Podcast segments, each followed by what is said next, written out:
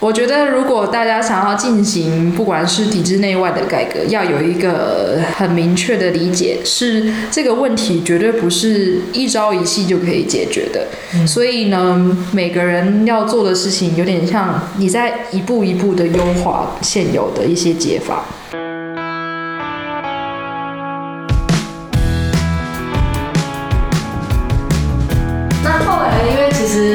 你在离开就是花旗之后，后来去读书嘛。对。然后读书之后呢，哎，这个实习又再重新回到了职场。没错。对。那这个回到职场这件事情，我觉得非常的有趣，因为你到了一个应该全台湾无人不知、无人不晓的公司。对，就到了 Facebook 这样子。对，那可以分享一下，说你在 Facebook 呃做什么吗？就是在哪一个地区做什么样的事情？好，我是去法国读书，所以其实我的实习是在欧洲地区找的。嗯。那我后来进到的其实是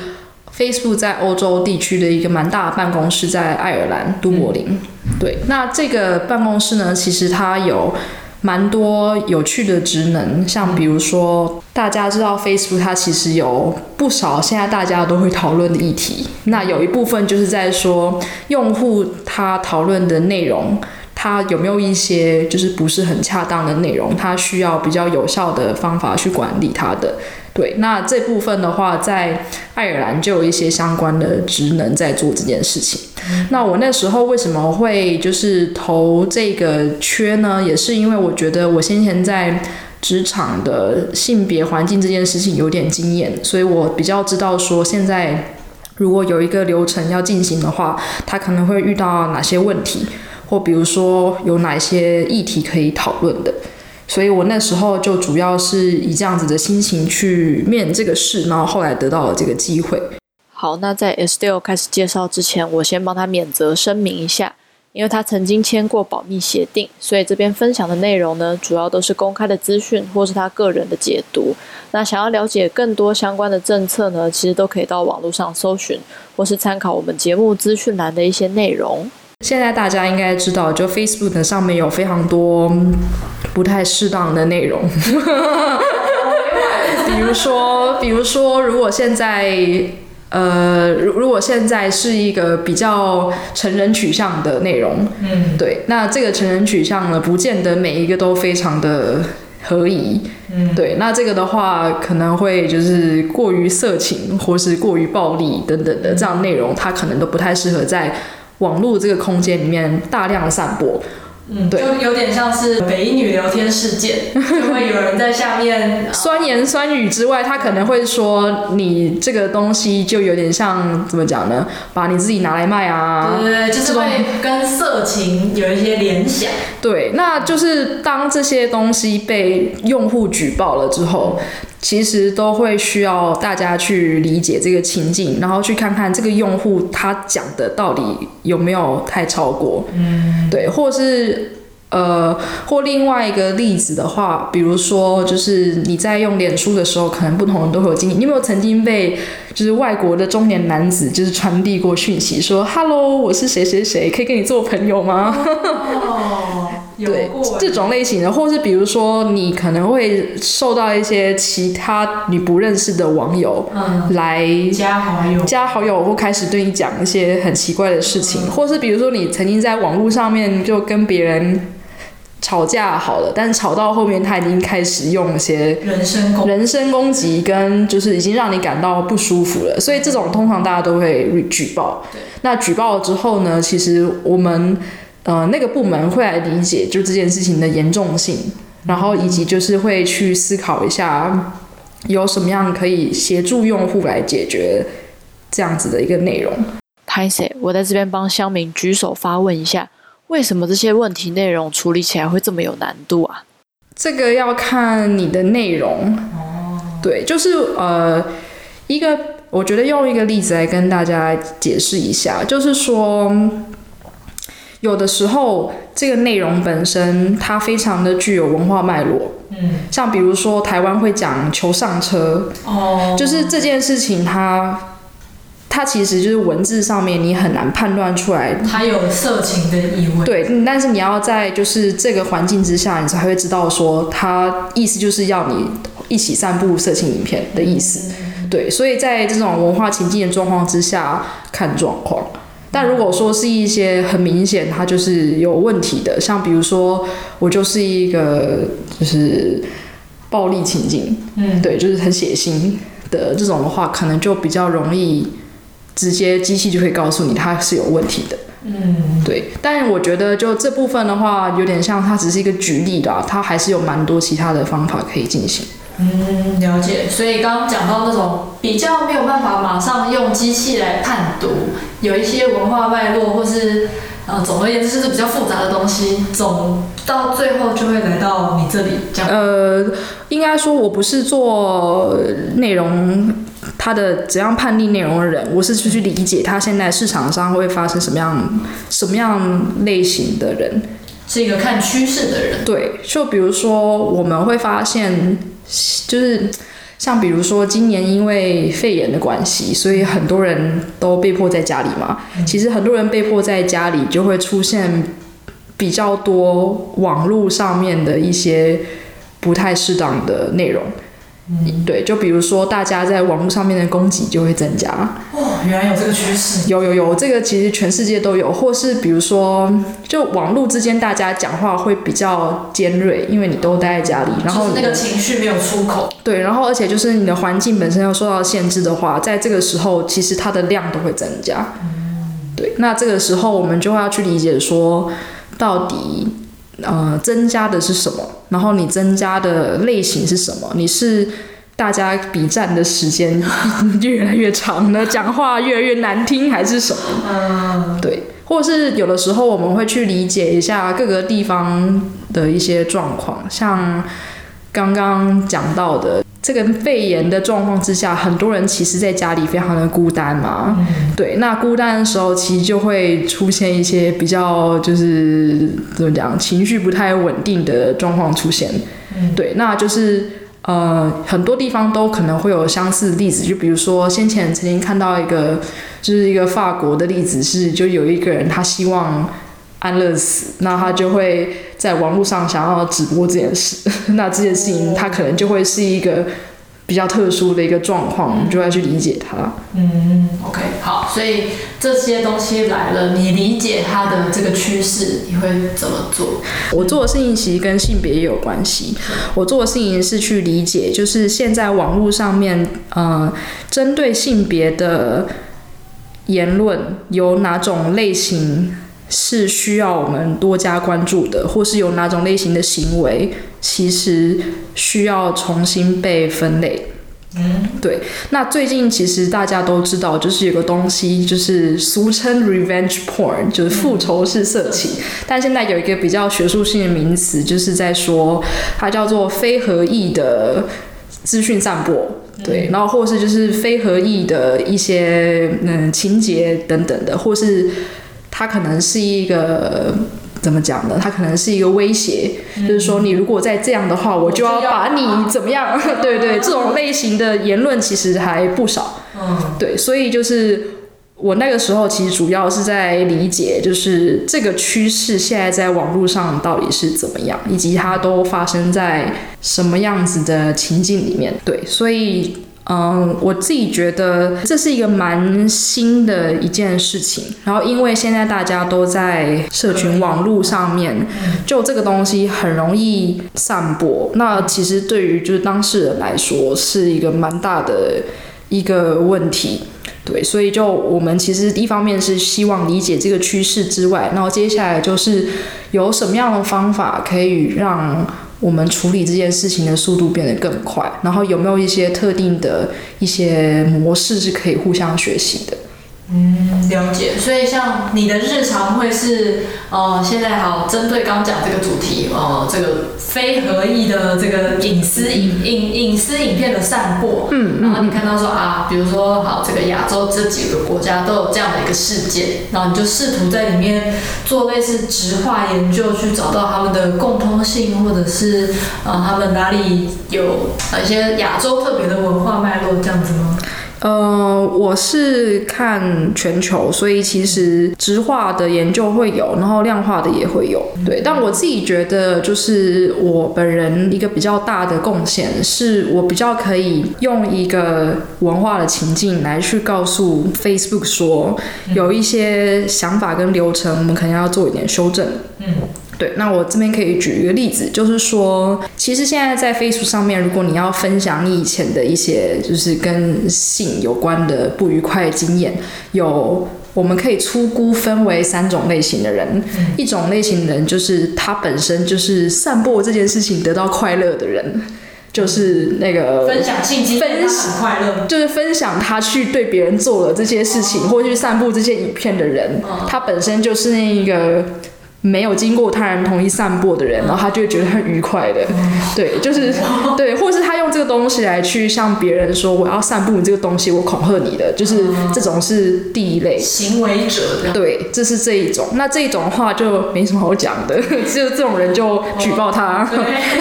对，请举报。对，请看到去举报。对，然后另外一种呢是就是。分享自己曾经有过这个经验的，我们把它称之为幸存者好了。嗯、对，那他在讲这件事情的时候，通常都是一个已经发生的事情，然后他描述一个情境嘛。那这个的话就会是刚刚说到那个行为者的另外一方。嗯、对，那还有第三种的话是中立的报道一件事实的。嗯、对，那这种类型的话，通常就会比如说。报章杂志，嗯，对，或者是比如说你可能是倡议的 NGO，那你在讲的是一个嗯、呃、现在的一个状况，所以这三种类型的人都有可能会发出刚刚说到的跟性别有关的内容，嗯，但其实针对这三种类型的人，他们他们的行为模式不太一样，对。对，那我觉得我的亚洲经验主要的一个比较好的。一个帮助主要是针对第二种人，嗯，就是我那时候发现，其实呢，大部分假设你是在西方世界长大的一名女性，你在讲述你的以前的经验的时候，通常心态上比较是，你觉得它是一个 self empowerment 的第一步，你把你的这个以前的经验讲出来之后，然后你觉得你会获得，呃。更多的回响，然后去激励其他人把这样子的经验讲出来，就像以前的那个 Me Too 的动的运动一样。对，那这样的过程当中呢，他们就会，嗯、呃，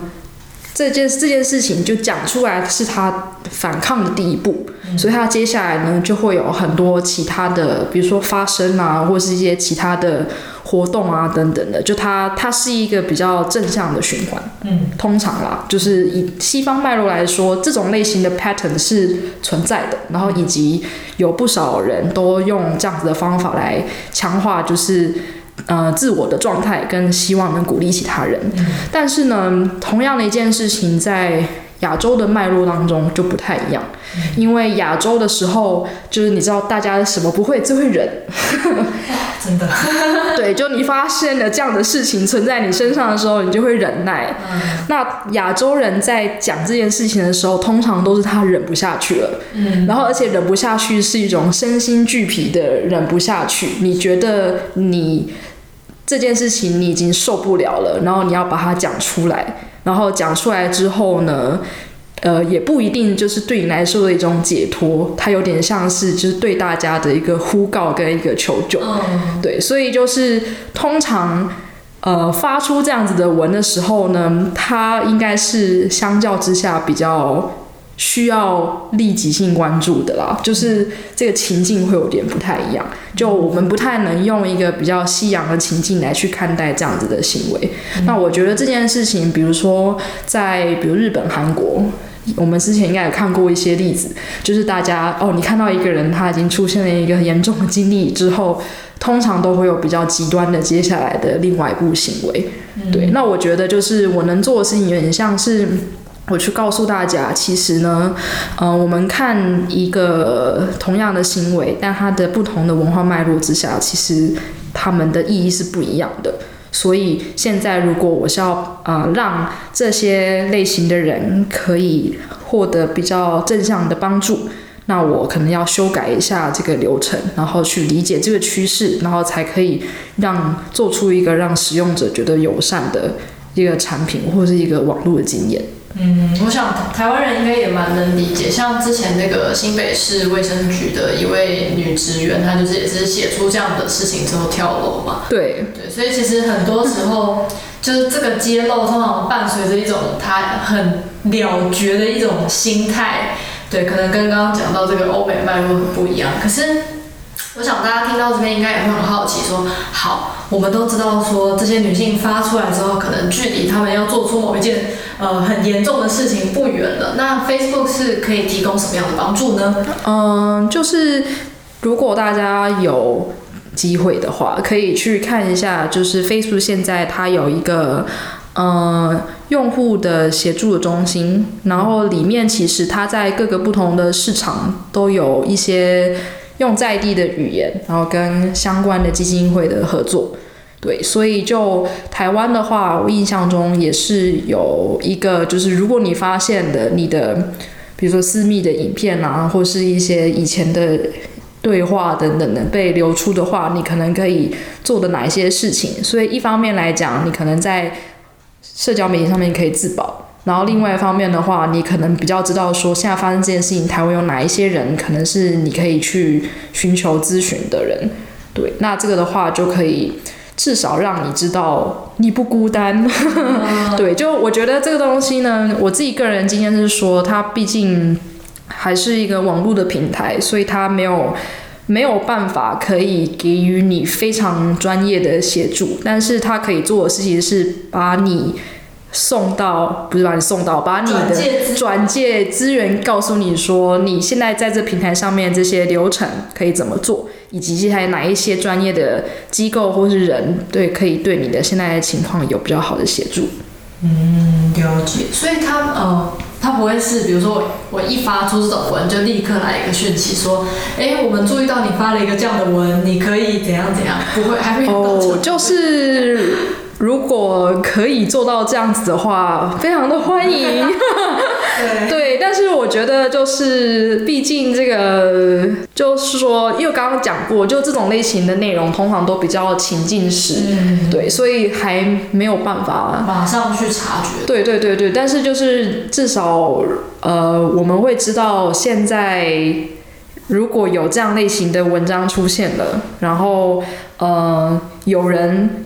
举报了这样类型的文章，脸书不会。不会觉得这样类型的就是经验的分享是是不合宜的，就是他是 OK 的，他认为这是一个很好的自我的揭露，然后他会告诉你一些你可能会需要的资讯，就是在那个他的一些呃用户的安全中心那边会有。嗯，对，但他可能还没那么及时，可以立刻的给予你帮助。对对，这个的确是蛮难的。对对对，我自己觉得就是，呃，网络的世界一个有趣地方是说，它其实跟现实生活中的确是非常紧密挂钩的，就是现实生活中会发生的情境，在网络上都会发生。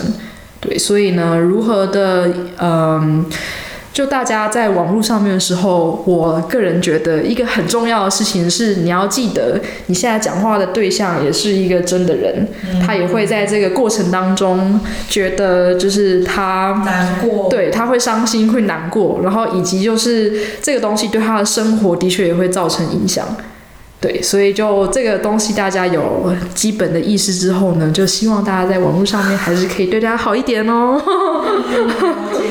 对，对，我觉得大家应该都有过这种经验吧，就是在网络上面遇到不愉快的事情，对，可能跟人家比战啊，或是看到一些跟你价值观天差地别的一些言论，就会觉得啊，怎么会这样子？那好奇说，就是除了刚刚讲到在检举之后，这个机制会在你们这个。呃，function 里面越做越好。那 Facebook 还有做什么事情去让这个网络空间更性别友善，或者是各种友善？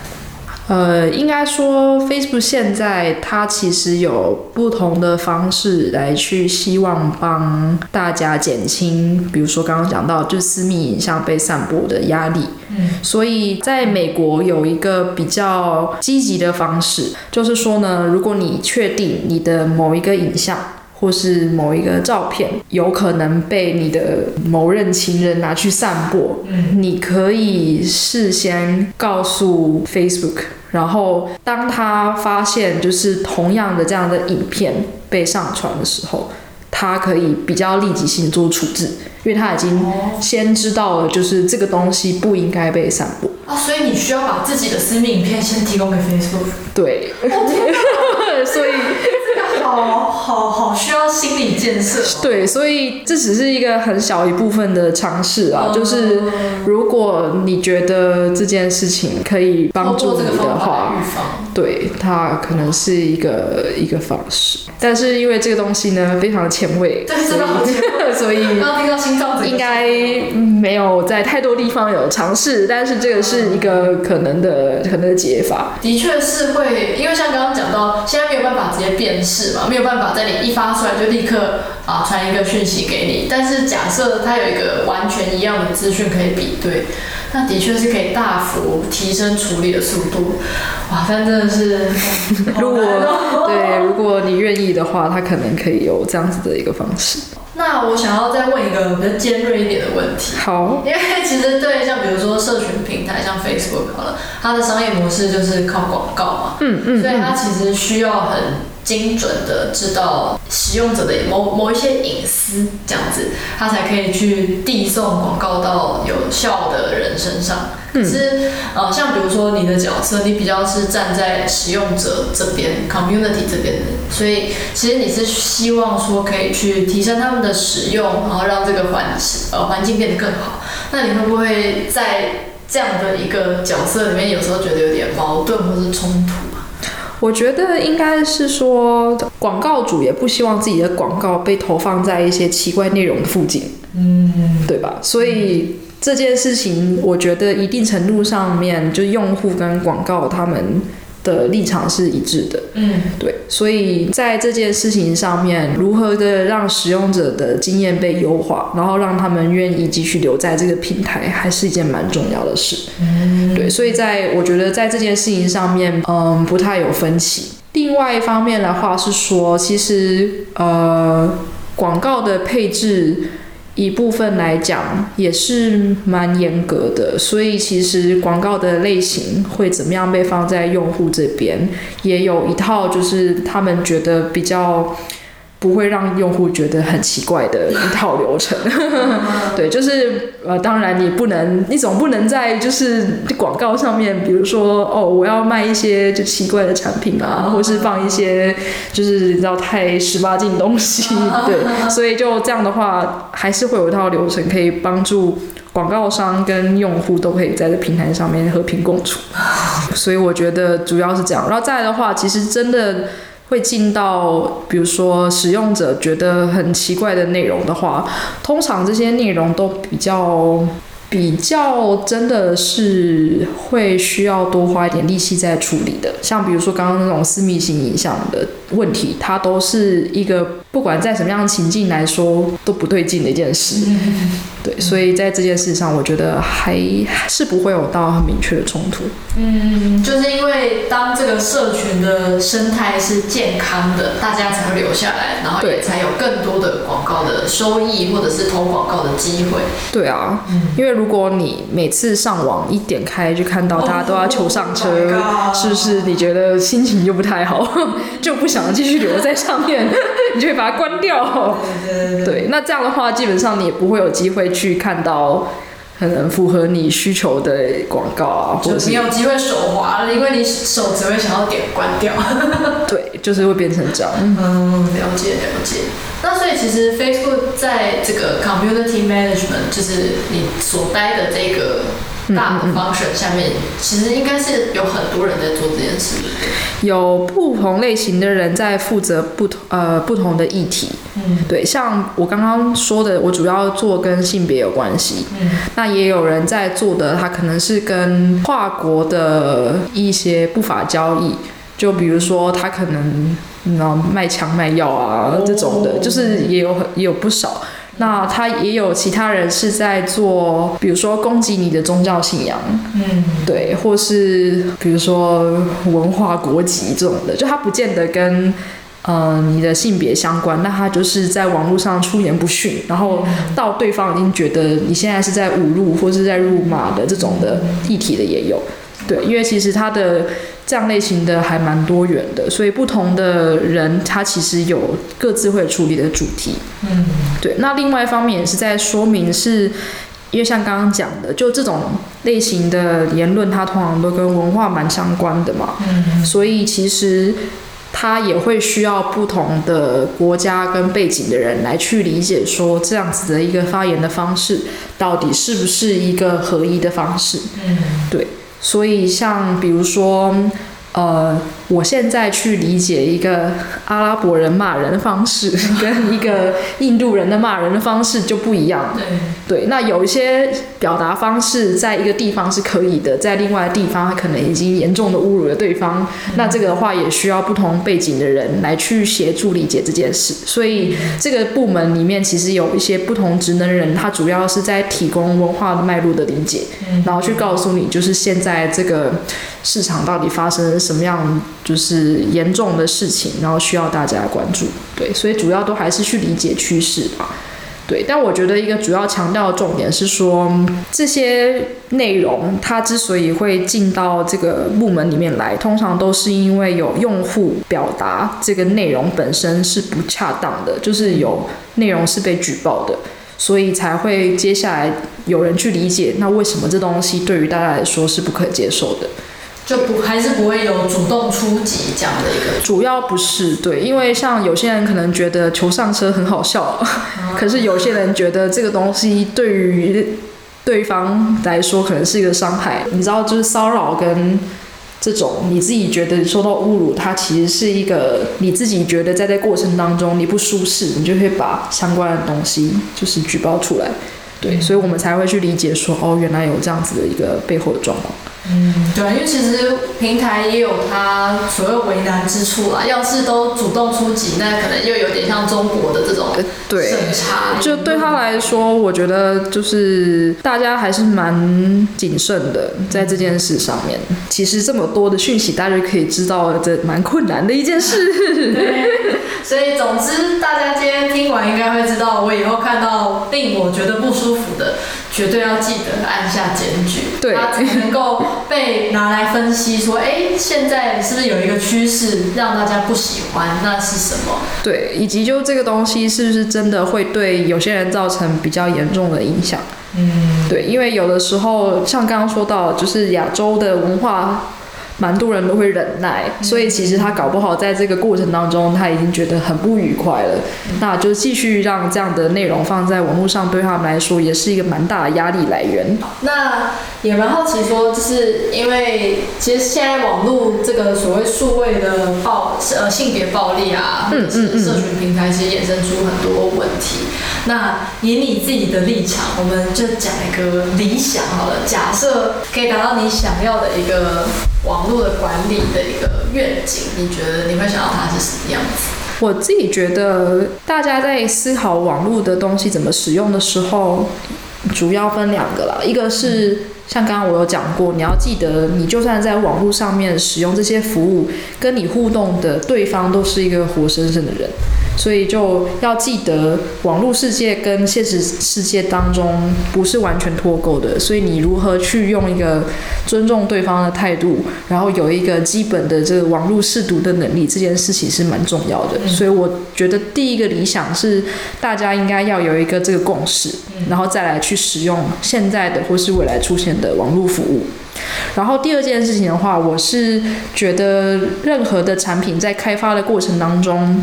让团队当中有不同的人来表达他个人的经验，这件事情是很重要的。嗯、像比如说刚刚讲到有很多问题，到都是一个后来才衍生出来的问题。你可能身为一个网络的使用者，你也没有办法想象，原来现在在网络上，你的前男友或前女友竟然会 散播你们以前的照片，对吧？嗯、对，所以在这样的过程当中，很多的一些经验，他可能在当初产品开发的时候就可以问问。看大家，你觉得这件事情如果以一个性别的角度，它有没有一些歪掉的可能性？如果能够把这样子的一个想法放进去的话，真正出来的产品可能就会再更加友善一点，就可以杜绝一些就是奇怪的一些问题。因为刚刚讲到，现在这个脉络是更全球化的，那每一个不同的文化、不同的养成，都会导致大家看待这个不一样，所以就是要有一个众人的智慧，把它集合在一起，分享个人经验来。对对，就我觉得其实大家也知道，就网络是无国界的，所以你很难想象你一个产品会怎么样的被其他人用。对，所以我觉得就是大家可以在。呃，刚开始的时候听到更多关于，比如说网络安全的意见，或比如说性别的意见，或比如说，呃，有些人在使用这个的时候，他有没有一些可能应用的方向，这些都可以听听看之后，然后再把产品往一个比较友善的方向前进。那其实因为现在在 Facebook 的这个位置啊，它算是一个。常设性就等于说，组织本来就知道需要有哦这样的一个角色来优化整个平台社群的这个使用体验。那比起来，呃，我们刚刚聊到在花旗这个是你去发现问题，然后去创造出来，嗯，这样的一个新的组织，嗯，那你觉得就在这个已经呃等于说组织已经有心想要做改变的一个状况下，创造改变会？哦，比较容易吗？还是你觉得有什么样不一样的心态或者感受这样子？我觉得一方面来说，最主要的一个差别是你不用去说服别人这件事很重要。对，因为别人已经知道这件事情很重要了，所以这件事情不用花像先前一样在体制内改革的时候有这么多力气。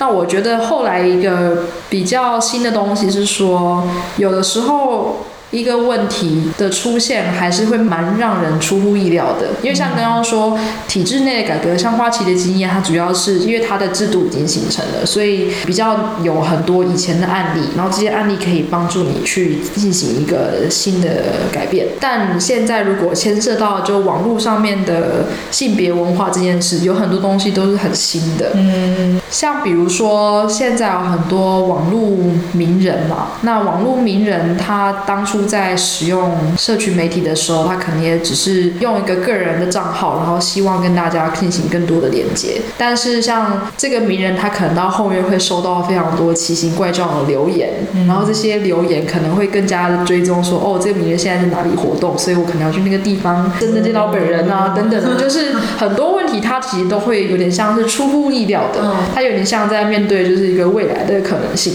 嗯。对，所以我觉得保持着一个弹性跟开放的心情来看待这些变革，比较是一个比较不一样的地方。因为刚刚说到一个是已经建立好的一个很多不同的例子，那这些例子它可能已经给你的一个方向，那后面这些的话，它就是一个。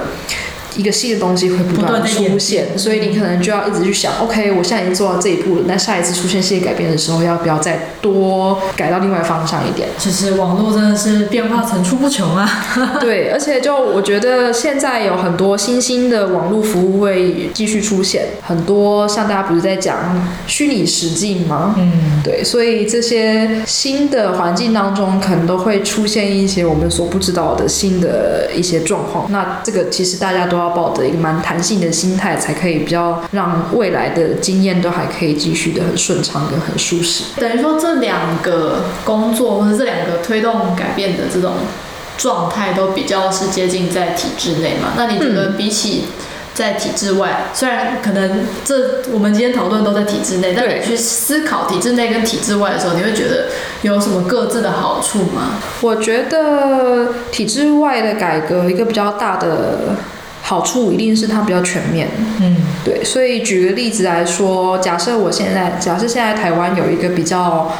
完整的一个针对网络性别暴力的一个法案，嗯、那它当然能够规范跟定义的问题就会更广。对，然后再来的话，它出现出现了就是相关的案例的时候，它比较有机会可以进到执法单位或比如说法院，就是它是有机会可以真正变成一个。帮助你的实际生活当中受到法律保障的一个方式，嗯，对，那这个一定是体制外的一些，比如说 NGO 啊，或是说现在有一个法案进行的时候，一个最好的方法，大家的意识会比较高。那体制内的改革，一个比较麻烦的地方就是说，我在花旗做的影响，不代表全金融业都变好。嗯，对。对，然后或是我现在做了一个 Facebook 的职位，但是现在网络上面服务 Google、Twitter、YouTube，他们都是不同类型的公司，要进行改革的话。都会是公司自己本身有一套自己的治理的规范，嗯，对。那这件事情你就很难说，他们每个公司都会同步，就每个公司的进展可能就会不太一样。嗯嗯嗯嗯，对。就像你之前跟我聊天的时候有讲到说，网络的一个管理的困境，就是因为每一个网站中间都是一个断层。对，所以在这边有一个好的体验，在这边有一个比较没那么多色情暴力的空间，去到那边可能又是另外一回事。对。嗯，所以就比如说最近才刚发生的 Pornhub，哎呀，对，它其实就有点像是这样，就是就算你这个东西它在另外一个平台已经成功的阻挡它散播，但是假设现在这个就。当事人他真的很想要散播这些东西，他有的管道太多了。对，他可以就是这边散播完之后换另外一边。那每一个网站之间的规范不一样，他们真的能够遏制的速度也不一样快。但是对于被散播资讯的那个人来说，他都是一个蛮明确的伤害。嗯，对，就这个我觉得比较像是在一个公司体制这件事情。内部改革的时候，一定会遇到的一个状况。那你对于我，因为我们刚刚有小小的整理说，哎，如果要推动改变的人，嗯嗯循着什么样的一个轨迹？那你还有没有什么忠告或者建议要分享？我觉得，就我的心得，蛮好笑的一个心得，叫做就是 人类人性无下限，人类创意无上限。对，所以就嗯，我觉得如果大家想要进行不管是体制内外的改革，要有一个很明确的理解，是这个问题绝对不是一朝一夕就可以解决的。嗯、所以呢，每个人要做的事情有点像你在一步一步的优化现有的一些解法。那这些现有的解法呢，它有可能过了一段时间，它会有更新的问题要出现。那你如何的用一个弹性的心态，以及用现有的资源去解决新的问题？就会是你下一步要做的事情，对，那就这种就有人就一定会有这些相互，对，所以他不可能不可能会有人会有就十全十美的解决方法，对，所以这都靠着大家要用就是积极的心情，然后持续不断的就做下去。对，那如果现在硬要你挑一个跟性别有关，你最想要解决的问题，想要根治的问题是什么？我觉得其实应该是针对年纪稍长的人的呃重新性别教育。哦，对，就是因为我觉得像我刚刚讲到，很多在花旗内很多主管他会有一些不太合宜的发言，有可能是因为他以前没有。相关的教育，或是没有人用一个对的方法来跟他说，他这样子的行为其实是不合适的，嗯，所以他继续沿用了这样子的习惯。那这些人其实你用一个嗯对的方法来去告诉他，这样的行为其实是不太对的，然后以及现在的人大家怎么想，那怎么样做会更好？他们通常都会是一个开放的心情来去理解现在的状况，然后并且开始做出改变。嗯，对。那同样也是，就是，嗯，